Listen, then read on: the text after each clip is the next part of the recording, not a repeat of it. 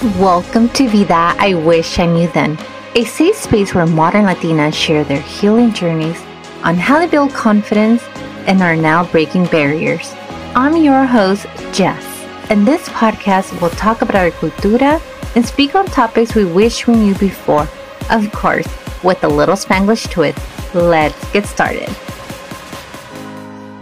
Hello, amigas, and welcome back to Vida I Wish I Knew Then. I'm so glad that you can join me again. And if you're new to the show, a big warm welcome to you. Make yourself comfortable. And I really hope that everyone is finding our discussions enlightening and engaging because I am. And it almost feels like we're drinking a little cafecito juntas. So I hope that you guys are receiving the, the same feeling on your end. I want to talk about our last two episodes. I had the greatest privilege of hosting not only one incredible guest, but two guests. Delma Castañeda and Carmen Valencia. They bravely open up about sensitive topics relating to sexual abuse and suicidal thoughts. And I don't have the words to describe how deeply grateful I am for them for, for sharing such personal stories because I feel like with them sharing those stories, they have the power to reach those who are currently feeling isolated and letting them know that they're not alone. So if you haven't had a chance to listen to those episodes, amiga, don't wait any longer. I highly recommend going back and tuning in after you are done with this one. So, also in episode one, I talked about the importance of taking care of yourself and putting your mental health first, just like you would with your physical well being. And I think that once you take care of your mental health, that will continue to influence other aspects of, of your life. And things just become a little bit easier when we're able to identify these red flags and say, okay, I'm not feeling well. Let's do something about it. So, given the significance of that topic, I thought it would be essential for me to continue exploring it a little bit further. And like I promised you guys before, I'm going to be talking about how I took the leap to seek for help with my mental health. I'm going to give you guys a little story time. I'm going to take you guys back to 2020. So it all started with a toe injury back in 2020. Um, I was at the clinic for a painful toe injury and I had to go in for a follow up. During this time, I was unemployed. Businesses were barely starting to open from COVID shutdown and I lacked sleep for caring for a two year old who did not sleep. Let me tell you guys that this toddler is now four years old, and ever since day one, ever since I was pregnant, I have struggled to put this kid asleep like any other normal child on this earth. But, anyways, so I was in so much pain with my toe and stressing over the total cost for my toe injury because I had the shittiest medical coverage plan. I had Kaiser, but the plan on its own just sucked. So just imagine having that awful feeling of not feeling well, but yet needing to worry about healthcare expenses. And I seriously feel like this is another topic for another day. But I remember that during this time, I was so angry at so many things and I would explode over anything, cry literally over spilled milk, and overall just not in a good mental state. So, in fact, I would like to share a personal story. My husband and I were actually on our way um, to go hiking because, you know, I already knew I needed a little nature in my life. And on the way there, I couldn't even remember what my husband had said to me, but I shouted at him. He was asking me to clarify something for him. I don't know. He was asking me a question. I don't recall what he asked me, but I cursed like a sailor at him while he was driving. My friends, that was not safe or normal. Just imagine me getting in his face while he's driving. You're probably asking, was it your husband's fault? Well, he did not deserve for me to react the way I did. Once again, the way I shouted at him, the way that I cursed at him, he did not deserve that. And it should have not happened while he was driving. So, with that being said, that was my major red flag. And in fact, I was so in disbelief of how I reacted. I don't know if you have ever reacted a certain way where you're like, whoa, who was that? That's exactly what happened with me. So on that same day, I decided to reflect on my emotions because I knew that that wasn't normal. A couple days prior to that incident, I actually had accidentally recorded a mental health breakdown that I had not told anyone about about it, including my husband. So during this time, I was trying to record my exercise progress as a distraction in my life because as I mentioned earlier, I was unemployed and I was not collecting unemployment during a pandemic. So I was very stressed. I was like, hey, let me just no one was hiring either. So I was just trying to find an outlet. I was like, let I'm completely overweight compared to what I normally am after having a baby. And, you know, there was nothing open. So I was like, let me just record myself. So my toddler had fallen asleep and I said, okay, this is a great time for me to actually record myself because he didn't even let me um, exercise when I was recording myself. So I began recording um, and I was not feeling okay. I knew that, but I figured, okay, if I exercise a little bit, maybe I'll go away in the video clip, I experienced a sudden and overwhelming mental breakdown. There was there was this heavy breathing and I lost control over my breath and I was crying in a way that I've never cried before. In that moment, I was like, what the fuck? WTF. I was questioning what was happening to me even. I even started praying and saying, Diosito, oh my God, what is happening to me right now? Please, please protect me. Later, I went to that video and I cried once again. Even talking about it makes me cry. The video captures a symbolic act of self comfort as I was trying to comfort myself. Estaba como abrazando, seeking, from, seeking for comfort and soothing myself in the midst of a, dis- a distressing experience. I often use this video in many of my reels. You've probably seen it before. It's where I'm wearing a great spaghetti strap. However, it's so hurtful to watch the raw video, and I usually use it with no volume or with music over it, but I don't show the full length because, amigas, obviously that video was another red flag. So I brought this up to my husband after exploding on him and cursing at him, and I got the courage to actually tell him, I need help, babe. I need help. Outside of home, I seriously wanted someone to ask me how I was doing so I could tell them that I wasn't okay and possibly get a hug. And it's crazy because, friends, I have a very supportive husband, family, and friends, but yet I still felt alone. But that's because I was emotionally isolated and not speaking to anyone about my feelings at that moment. How was anyone in my family supposed to know that I was not okay or what I was feeling. Mental health was never part of my vocabulary. I nor my family knew there was something going on with me.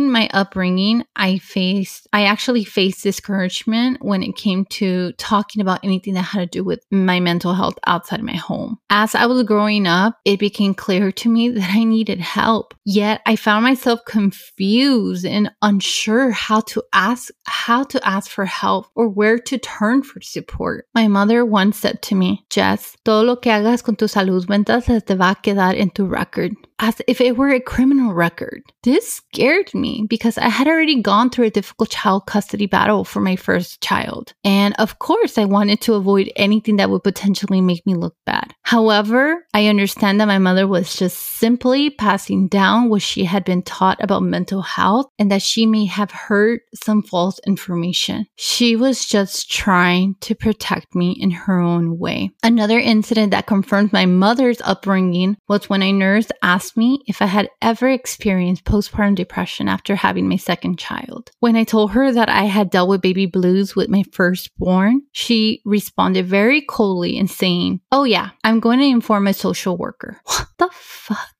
This reminded me of what my mama had told me. So I downplayed my feelings once again. I like completely put all of my fearing my feelings to the side uh, because it was such a hard way to support me and I felt disregarded. I had to convince myself that I was actually a good mom, so no social worker was needed. So going back to the clinic, I vividly remember standing in line with a throbbing toe and feeling like I wanted to cry. I even thought about asking the receptionist if they could provide me some type of free pass for happiness. Qué bonito sería, ¿verdad? If it was that easy. I will never forget the experience of that receptionist checking me in. He said, Is there anything else I can help you with? He looks so nice and caring enough for me to actually immediately respond, Yes, yes, I need something else. Algo en sus ojos and gentle voice made me feel safe.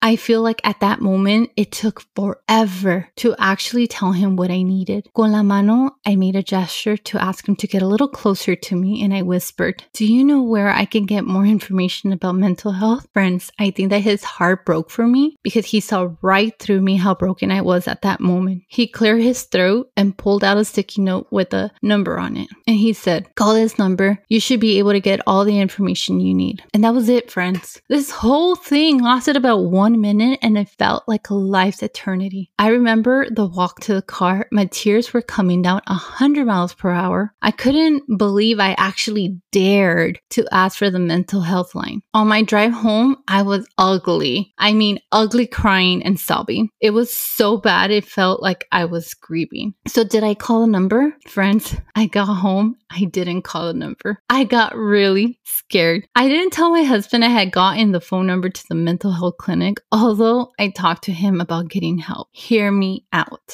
I threw the sticky note away, although it didn't feel right. Once again, I prayed to God that night and I was telling him, Diosito mío, I don't know what I'm doing. I don't know if this is crazy. I don't know if making this call is going to be a mistake, but I need you to help me. Please guide me. Please give me a sign. My youngest son was about two years old around this time and he was really into stickers. I hated stickers around this time because había stickers por donde quiera, stickers on my car car window, on my cajones, on his clothes, everywhere. Anyways, I think my son saved my life. So the next day, after I threw away the sticky note with the 1 800 number to the mental health line, I felt so down again, crying for no supposed reason, feeling sorry for myself again. I started putting on my shoes because I was on my way out. Then I noticed something stuck to the bottom of my shoe. Can you guess what it was?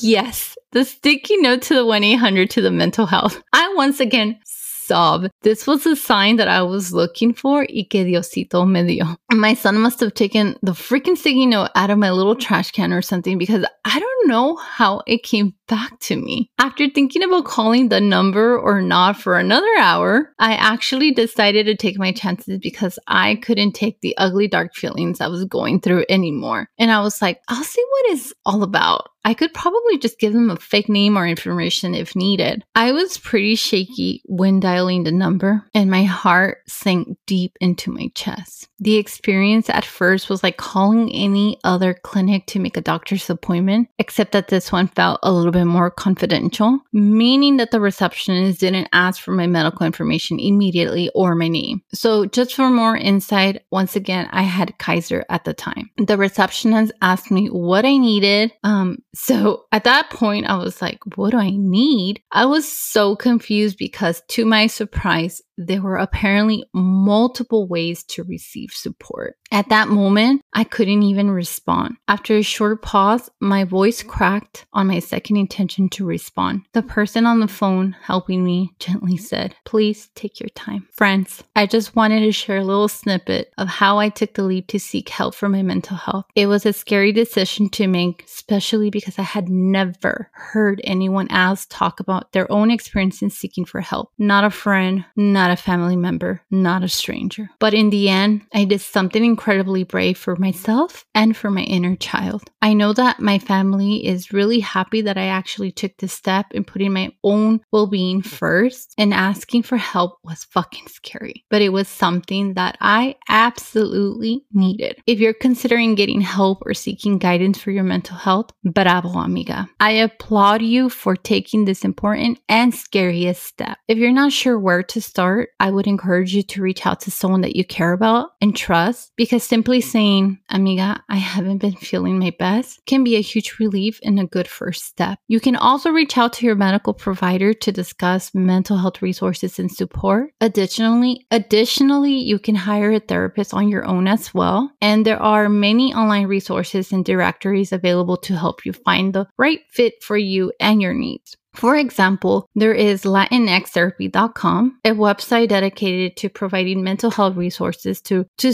to support specifically the Latinx community. I personally never used this site before yet. And of course, I am not sponsored, but I know that a lot of people that I know have used this and actually found it very helpful. The website offers you a directory of mental health professionals who specialize in working with Latinx individuals. And what I love from this um, site is that you can actually review the therapist ahead of time before contracting them. It also shows you their specialty and their language that they speak because personally, I would appreciate someone that speaks Spanish because as you guys can hear me, my Spanglish is out of control and this pocha needs to be understood. I also want to remind you that you do not need to be going through a crisis to to go help to go seek for help for your mental health. You know yourself better than anyone, and that in the moment that you start seeing red flags, I highly recommend you to start taking action. And know that therapy is not solely for individuals that are in distress. Therapy